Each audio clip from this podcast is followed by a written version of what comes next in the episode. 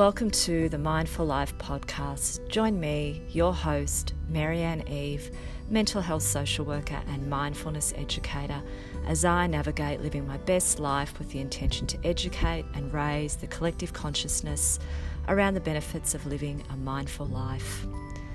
Each week, via the Mindful Life Podcast, I will bring to you a range of content, including special guests that explore mindfulness, mindset, and mental health. Did you know I recently started a new podcast, Kids Mindfulness Meditations, a podcast for kids. It's helping so many kids to find their calm and to relax. It's free and it's available via Spotify.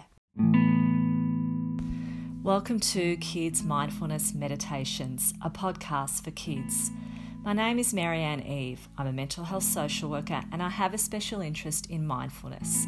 I run a multi-award nominated Kids Mindfulness Group program where I teach children how to self-soothe and self-manage stress via mindfulness education and meditation practice. This podcast is especially for kids, for kids who may be stressed, anxious, highly emotional, or kids who are overthinkers or have trouble sleeping. Each episode will be a single, recorded, downloadable meditation for children aged five to thirteen years. There will be meditations for sleep and meditations for relaxation. The aim of my podcast is to give children a free, easy-to-use, therapeutic tool to assist them to relax and to find their calm. The Mindful Life podcast acknowledges the Wurundjeri people, who are the traditional custodians of the land on which this podcast was recorded. We recognise their continuing connection to land, water and community and pay respect to their elders past, present and emerging. Hello and thanks for joining me for episode number forty-six of the Mindful Life podcast. I just wanted to begin by saying a big thank you to my listeners.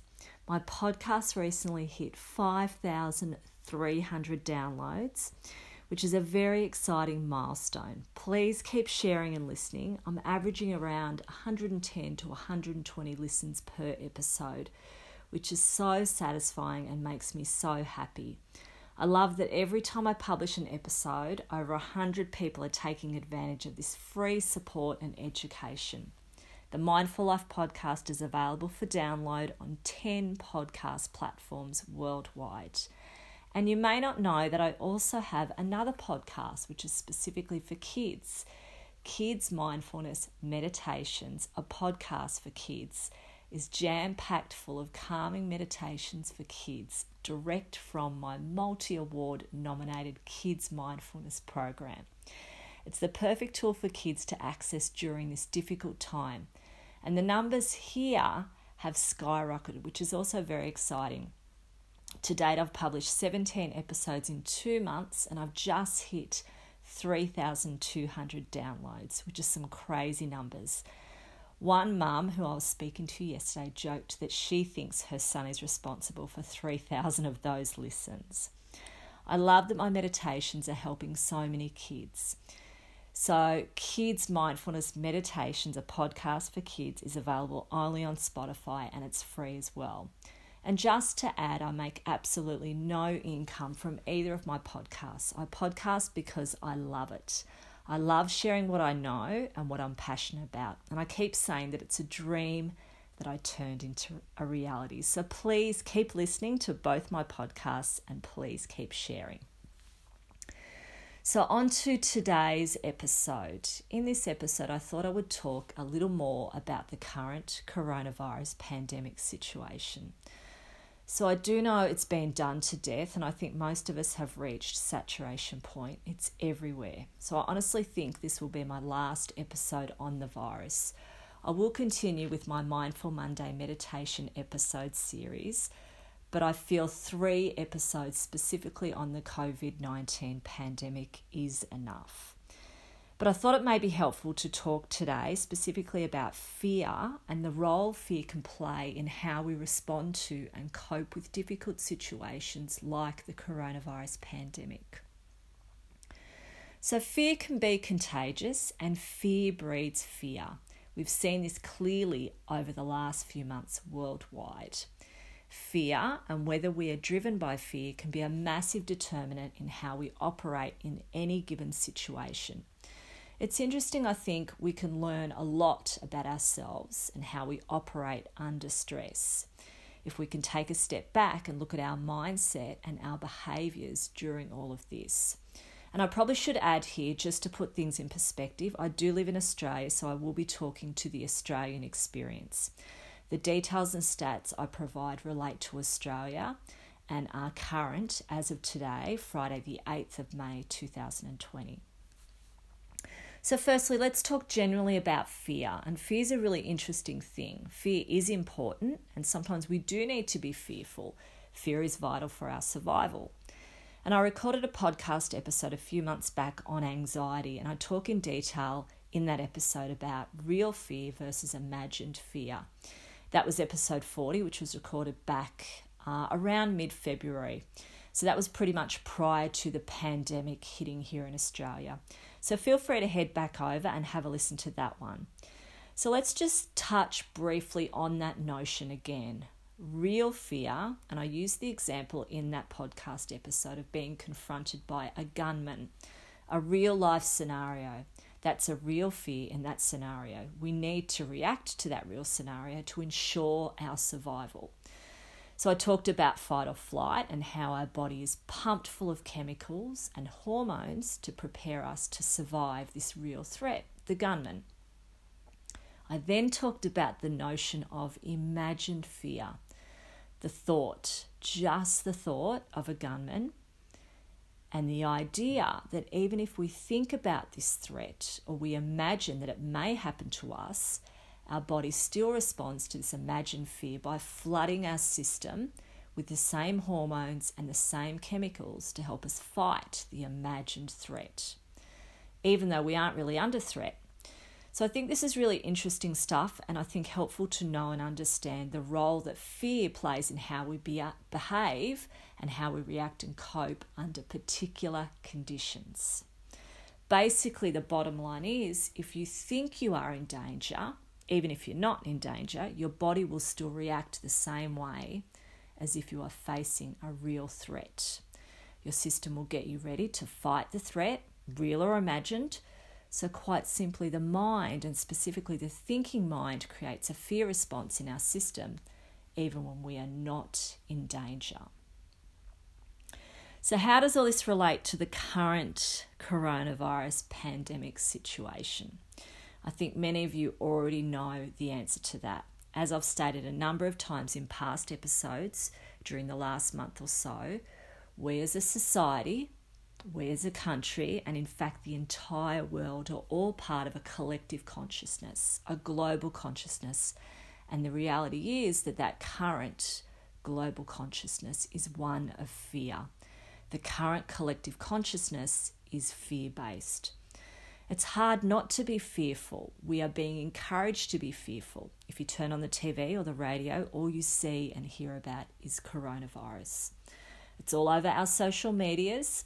When we chat with family or friends, it's a common conversation topic. So it's basically everywhere. And this massive saturation feeds the collective fear and adds fuel to our own personal fear. Clearly, watching media reports of other countries has created a lot of fear for many in this country and indeed the world. I had family members and clients, even a nurse friend, who were all to some degree driven by fear, constantly telling me early on that we here in Australia were two weeks behind Italy. And to be honest, I never believed that we would get as bad as Italy. I remained rational. So the moral to the story somewhat is stay away from sensationalized media. Of course, the news from New York and Italy is tragic, and the experiences of the U K are really tragic. The numbers we see from other countries are horrific. From the beginning, very quickly, people began to die, and we would see this in the media. This began to feed the fear, and the fear worldwide rose. And the fear here in Australia rose. We worried, would this be us before long? But the reality is, here in Australia, our experience has been very, very different, and our current experience is very, very different to anywhere in the world, apart from New Zealand. I think New Zealand is sort of similar to us. If anything, um, you know, their infection rates and their death rate is lower than ours. But our infection rates here in this country remain low. Our death rate is low, and our community transmission rates are very low. And what we know is that most people who get the virus in this country have very mild symptoms. So we simply cannot compare ourselves to other countries. I keep saying to my clients, it's like comparing apples and oranges. So when we are fearful, our ability to think for ourselves can become impacted. We can conform, and we can stop trusting ourselves and trusting our own instincts. And in many ways, this is what began to happen in this country. Many people became victims of the fear. Many also felt like they had lost control. And this is where the panic buying came in, this mass buying of toilet paper. Uh, this helped soothe the fear. People began to feel more in control. Uh, and the panic buying soothing, soothed their fear and their anxiety. It was amazing to watch our state and most of our country just shut down. Businesses shut down, schools shut down. We did not have a choice. It was enforced, and we were warned of large fines. So in some ways, we were like sheep. We became compliant. We were told to stay home. And yes, we complied. But all of this was fuel for the fear. We were already fearful Um, by what we were seeing in the media, and then we were told to shut down, which fueled our fear. Um, so the fear people were feeling thrived on this. People began to see and to think it must be serious if the government is wanting to lock the country down. It must be serious if the world is shutting down. So, of course, we followed the rules. And, you know, this idea of self-isolating, was it the appropriate thing to do? In this country, because remember, I am talking here about the Australian experience, I believe the short answer is yes. I feel that shutting down for a period of time was needed. We shut down to protect the elderly and the vulnerable. Um, but whether we should or shouldn't, it really is irrelevant here, because it is what it is. We, we had to shut down, we were forced to shut down, and as a country, we did it. My family and I are up to day forty-eight of self-isolation. However, I'm really fortunate that um, I've been able to continue working, even though my work has changed quite a bit. Most of it's online. And every member of my household is also still working. And I cannot tell you how grateful I am that we are all still working. It's really helped to keep us as a family sane. Um, it's also helped to keep our minds busy and focused on other things beside the virus. So as I said earlier, the shutdown and the ongoing shutdown, coupled with the propaganda that the media feeds us, maintains this fear. The media, even here in Australia, has worked hard to convince us that we are all at risk. And what we have seen here is that we really are not. Uh, as of today, we have had less than one hundred deaths to date, and they have all, um, without With a couple of exceptions, all of these deaths have been uh, elderly people. I think uh, the two that were aged in their sixties, these particular people had serious health conditions. We have very few people in hospital, and many who actually get the virus, as I've said earlier, have very mild symptoms. We need to actually put some of these things into perspective. We need to put the situation into perspective. And let's do that by looking at some other stats. So here in this country in two thousand seventeen, there were one thousand two hundred fifty-five deaths from influenza. In two thousand sixteen, there were four hundred sixty-four deaths from influenza. And as with coronavirus in this country, the vast majority of these influ- influenza deaths over those two years were the elderly, people over seventy-five. To date, in this country, we have had ninety-seven deaths from the coronavirus. We need to put this into perspective. Clearly, in this country, every year, hundreds of people, uh, and in two thousand seventeen, it was over one thousand people, die from influenza. But do we go into panic? every winter as influenza season hits. Are we paralysed by fear? Do we lock ourselves down? No. So back to the idea of real fear versus imagined fear. Do we need to be fearful here in this country of getting the virus? The short answer is no. Of course, there are variables to this. If you are someone at risk, uh, someone who has a chronic health condition, Um, or someone who um, is elderly and you do get the virus, then of course, um, you know, that places you in a higher risk category. So then perhaps your fear is warranted, but perspective is still vital even for this group of people. So maybe here it would be helpful to look at what people are actually fearing when it comes to this invisible illness, because it really is invisible. Um, I don't know anyone who's had it, and I don't know... Um, anyone who knows anyone who's had it. And I would ask here, do you do you know someone who's had it? I guess in other countries it's probably very different. Uh, people in other countries possibly do know people who've had it. So let me talk here about the groups of people that I work with. It's been really interesting to see some of the responses and reactions of my clients, some expected and some pretty unexpected. So I do have clients that are massively and almost irrationally fearful that they, their partner, and their children and extended family will catch the virus. And some of these uh, particular clients are taking extreme measures uh, even now um, as transmission rates are dropping. The majority of these clients are extremely low risk and unlikely to contract the virus. However, they are not easily convinced of this. I'm hearing stories of glove and mask wearing, usually ineffectively, I'll add. This group is washing down uh, foodstuff and packaged groceries that have been home delivered because they refuse to leave the house. They are isolating themselves inside, and they're extremely tormented by their own thoughts and catastrophizing fears and worries about themselves and their loved ones dying, Uh, possibly from some sort of complication when they get the coronavirus or an underlying health issue that they never knew they had.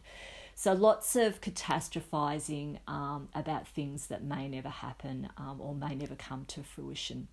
I have one client, just by way of example, who refuses to be intimate with their partner for fear of virus transmission because their partner is working out in the community and neither of them have the virus. He and the partner actually works in a low-risk job. Uh, so sadly, they're also modelling these fear-driven behaviours to their children. And that's something I really want to point out. Our kids are watching. Our kids are watching how we manage our fear in this situation. So it's all very irrational, particularly when you say it out loud, like I have just done. So this group is terrified of restrictions being lifted as it means exposure to the virus. So as you can see, this particular client group, they're very fearful and they're very anxious.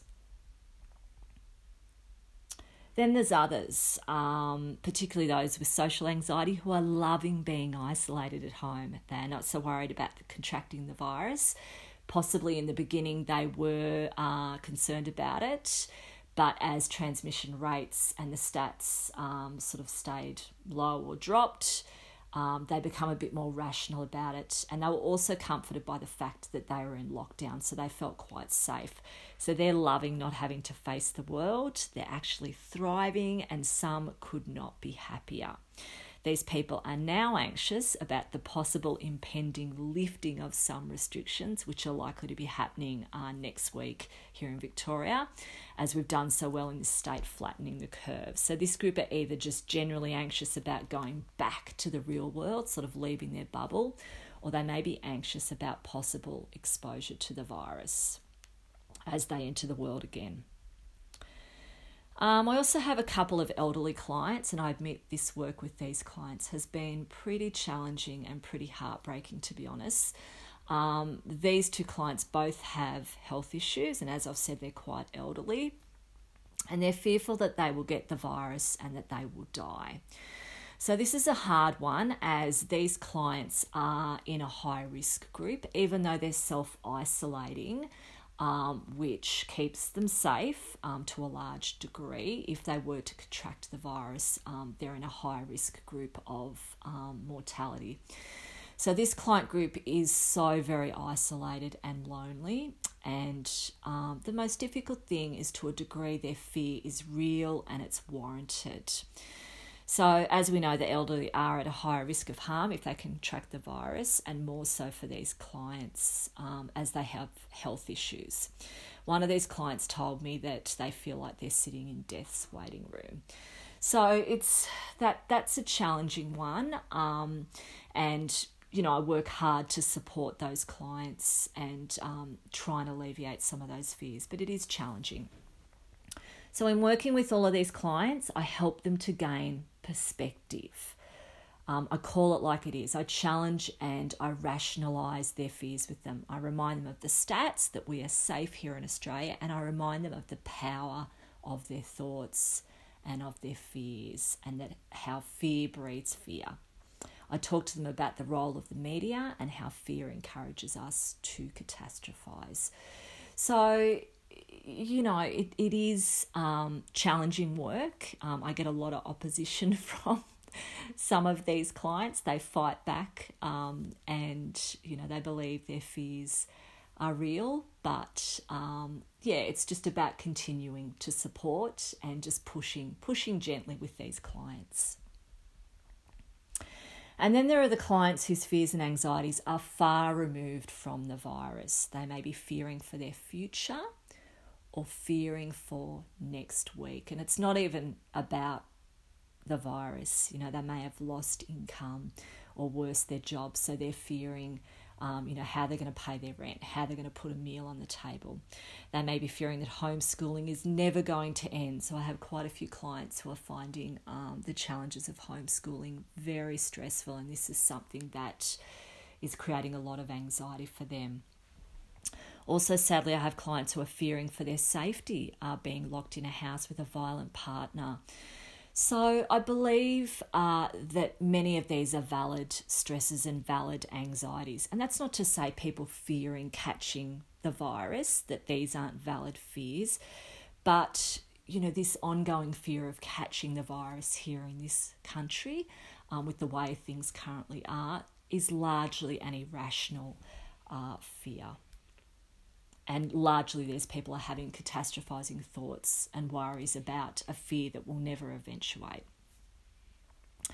So there we have it, I guess. We're back to the real fear, the finances, the employment, uh, the safety in the home, children's education versus imagined fear, catching the virus, which, as I've illustrated, uh, is unlikely to happen for many of us in this country. But the reality is, if you're not fearing the virus, all of us are fearing something, real or imagined. And as I've said at the outset of this podcast and in previous podcasts, the outcome is the same. Real fear or imagined fear, your system will react in the same way. But I think it's really hard. It's incredibly hard when we are living under this collective consciousness of fear and anxiety that I keep referring to. Fear is almost always about uncertainty, and I think that's particularly relevant in this situation. There is so much uncertainty around an end date to all of this and where we are all heading as we move forward. So much about what might happen is really unknown. So in all of this, what can we do? You know, I'm not going to tell anyone. I don't tell my clients. I don't tell anyone. Um, you know, don't be anxious or don't be fearful. You know, that's that's impossible, making statements like that. Um, this is what people are feeling, and we need to validate these fears. But it is about management, and it's about not letting fear and anxiety control your every waking moment and the decisions that you make. So first and foremost, as much as possible, we need to live in the now. And this is stuff that I've talked about in previous episodes during all of this. Uh, living in the here and now, in this moment, trying to focus on uh, fully on what you are doing in the here and now, rather than projecting yourself uh, into the future. We can accept where we're at. So as I've said in previous episodes, a lot of this is about acceptance, accepting where we're at and making peace with the present moment where we are at right now. And we must, above all else, try and gain perspective in all of this. Avoid sensationalized media. And I tend to say this every episode lately, um, just avoiding the constant and consistent, um, you know, bombardment, bombardment of the media. The media is just constantly saturating us all um, with, um, you know, images and, and information that's really difficult for us to digest, and it just adds to our fear. So avoiding that as much as possible is vital. And in that, limit your social media intake. Um, a lot of what we see on social media is, is just sensationalized news, and sometimes it's just people in the public just putting their opinions up, which can feed our anxiety as well. Stick to the facts and the stats. Um, you know, I've said to my clients for so long now, before any of this, watch what you are allowing in, because of what you allow in, um, in terms of what you see and what you hear, will feed your thoughts. Um, so I think that's really vital and particularly relevant at this moment. If you are having fearful thoughts, worrying thoughts, you are just going to add to that fear and that worry um, by adding in sensationalized media. And I think on that note, also be mindful of what you share with others too. I think if you're sharing your fear and your anxiety with others, uh, like I was talking about before, what we model to our children, um, I think it's much more beneficial to share your calm uh, than your fear. As I keep saying, fear is far more contagious than this virus. Anxiety is contagious. Focus on your own backyard, your own community, your own country, and focus on and work with what you can control. So a lot of this is around feeling out of control. And when we feel out of control, that creates anxiety and fear. Work on taking a step back to look at your thoughts and what is going on in your thinking mind. And I know this one is really tough, even when we're not in a pandemic situation. If we can step back, as I always say to my clients, step back and be the gatekeeper. Um, this is really vital, and this will assist you to move away from engaging in fearful and catastrophizing thinking. So just note when you are having those fearful thoughts. Oh, I'm doing it again. I'm engaging in fearful and catastrophizing thinking.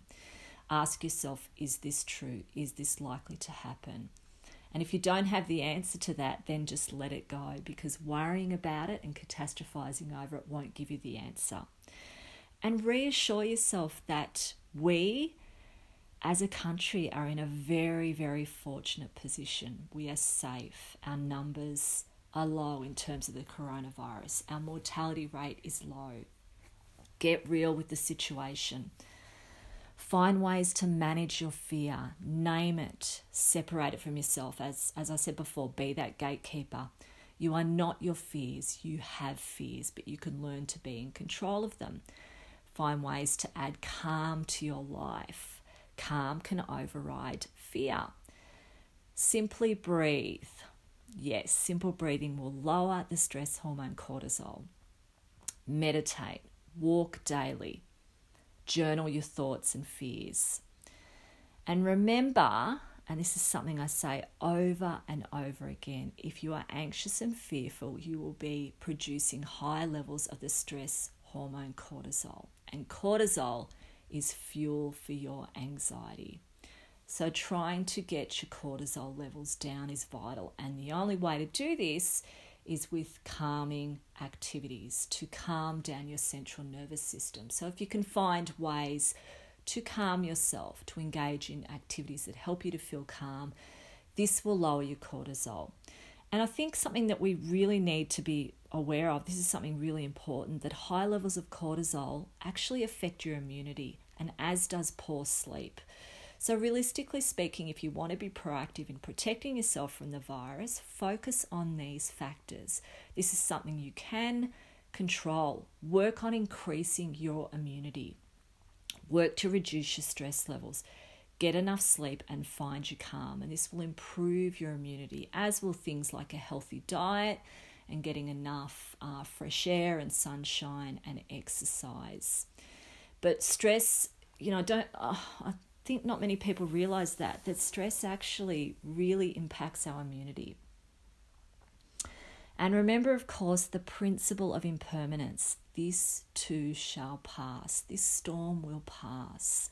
And there will be brighter days ahead. And if you are struggling, please seek support. A supportive ear will help you put things into perspective. Get onto um, one of the helplines or engage with your G P and get a referral to someone for counselling. A non-judgmental, supportive person will assist you. They will give you strategies and ways to cope. So thanks for stopping by to listen to today's lengthy episode on fear and the panicdemic. I think that's um, an interesting thing to call it, the panicdemic. And in saying that, I'm not minimising the situation.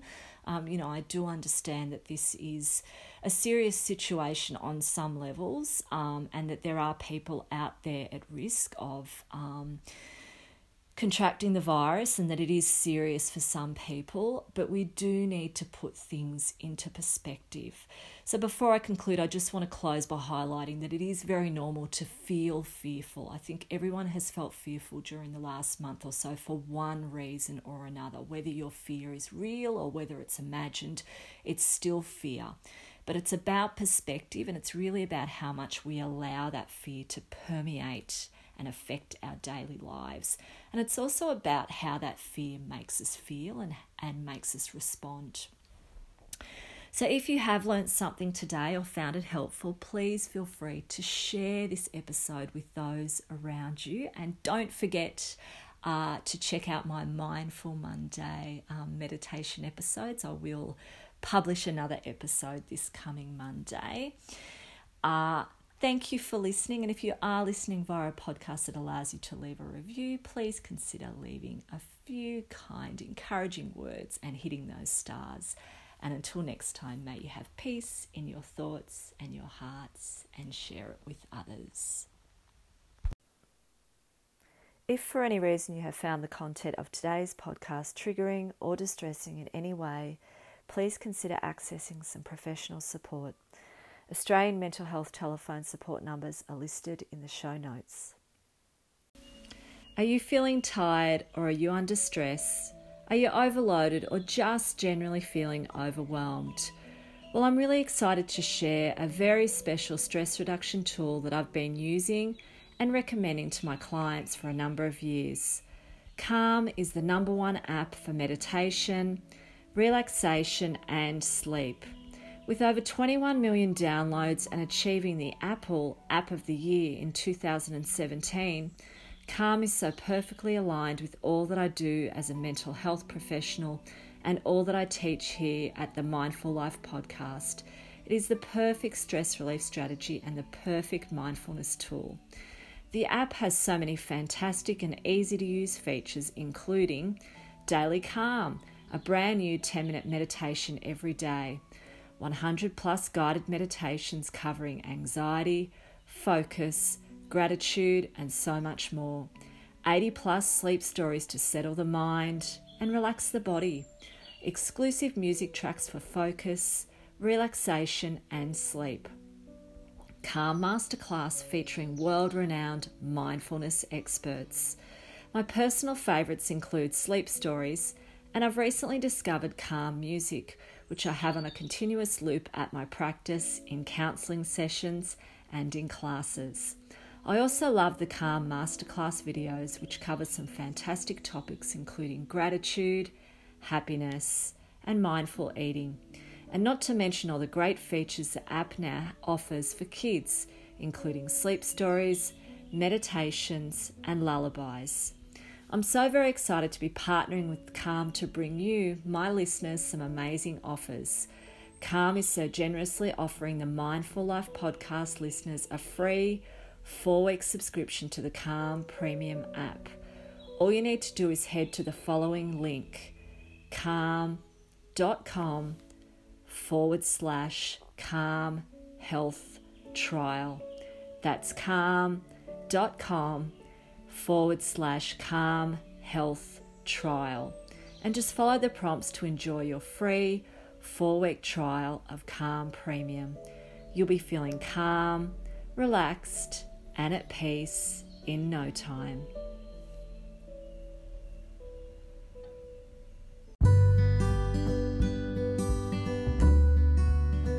You've been listening to the Mindful Life Podcast with your host, Marianne Eve, mental health social worker and mindfulness educator.